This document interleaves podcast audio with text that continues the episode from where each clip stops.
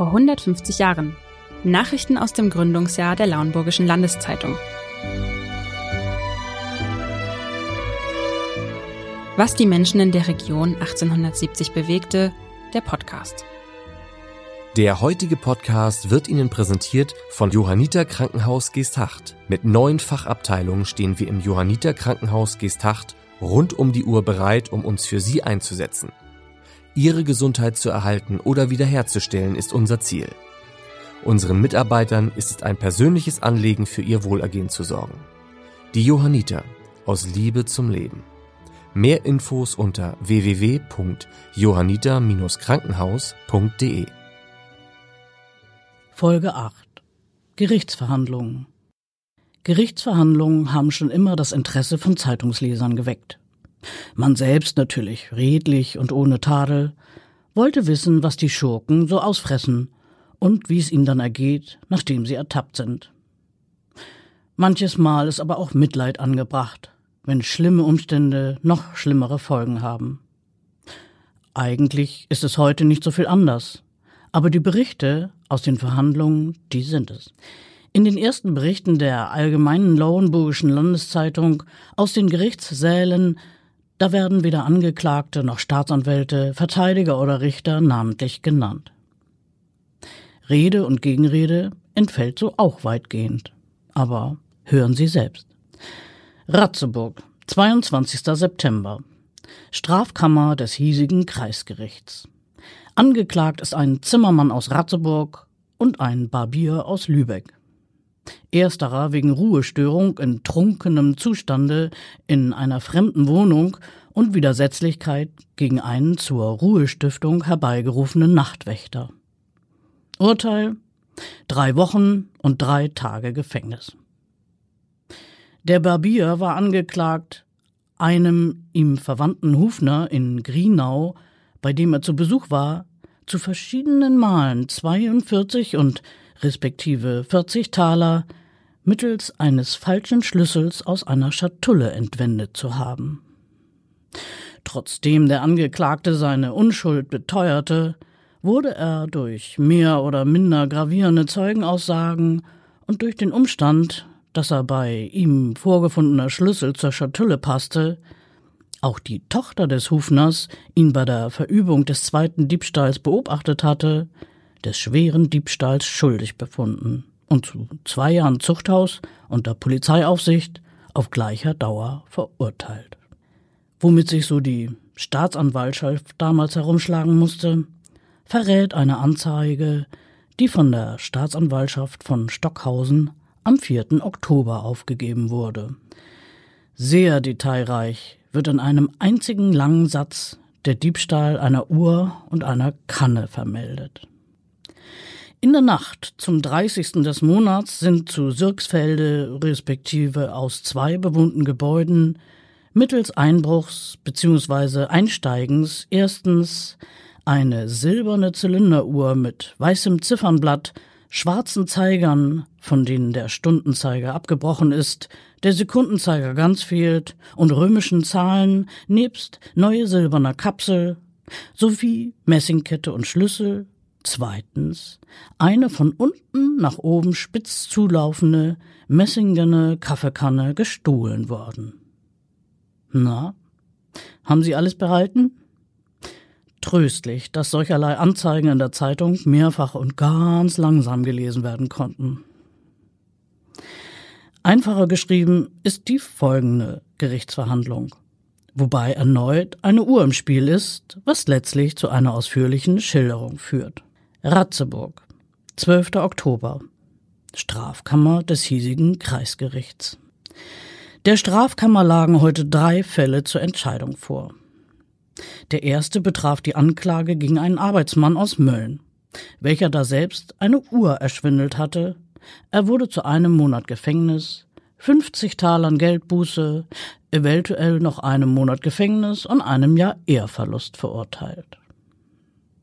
Der zweite Fall betraf die Anklage gegen einen Arbeiter aus Zerbst.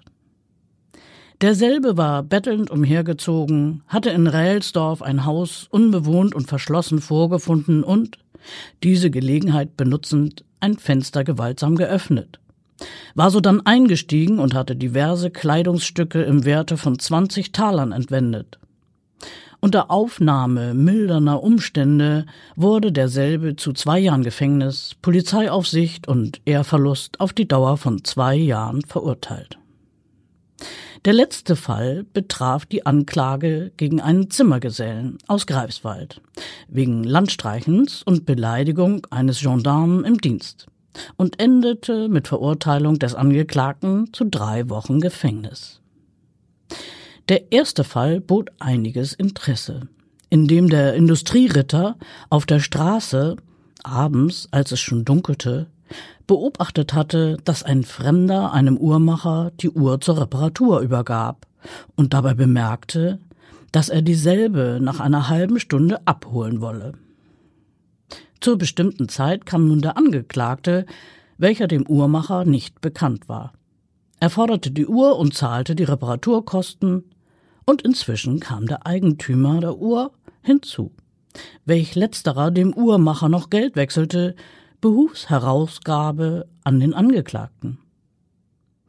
Nachdem letzterer sich entfernt, kam der Eigentümer mit seinem Wunsche erst hervor, und so stellte sich der Betrug heraus.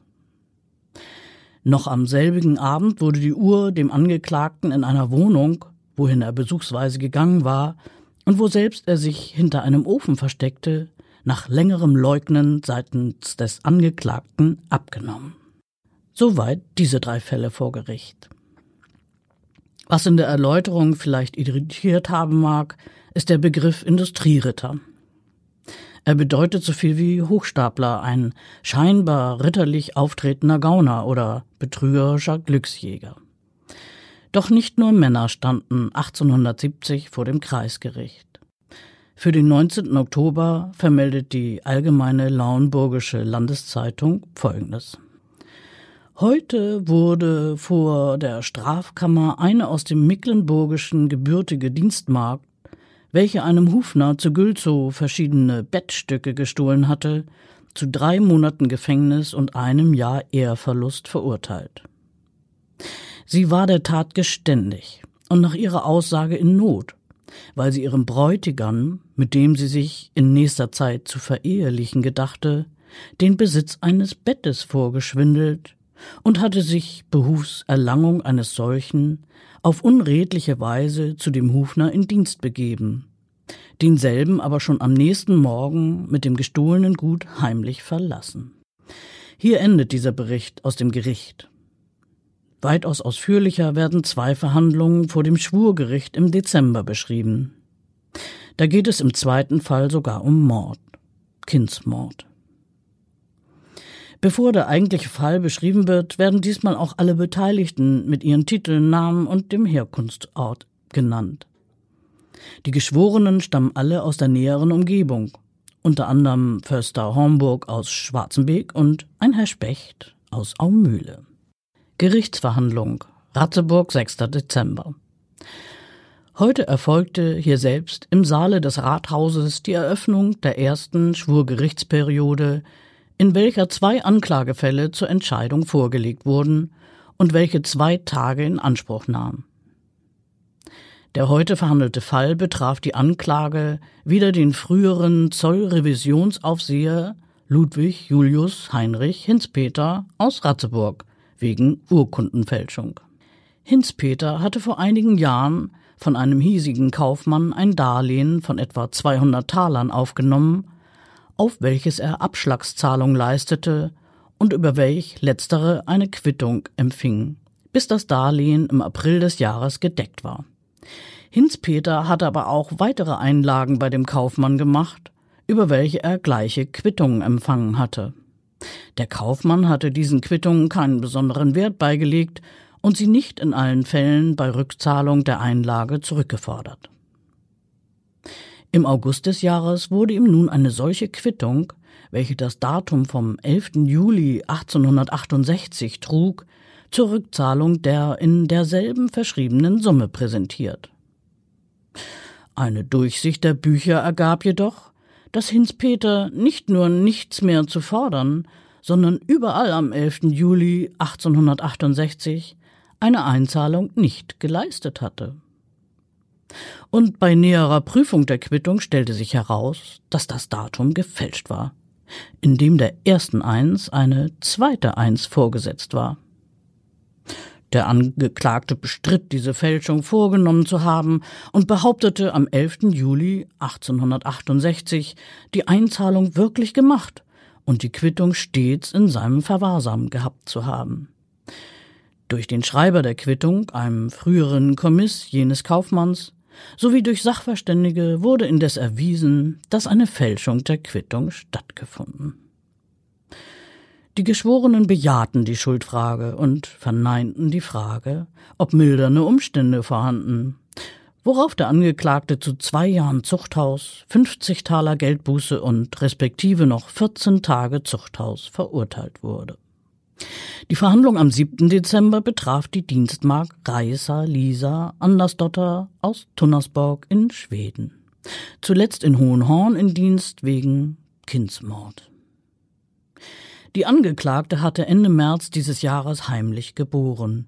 Dem Kind gleich nach der Geburt das Band einer Schürze und außerdem eine Schürze fest um den Hals gebunden und das Kind sodann in ihre Kommode gelegt.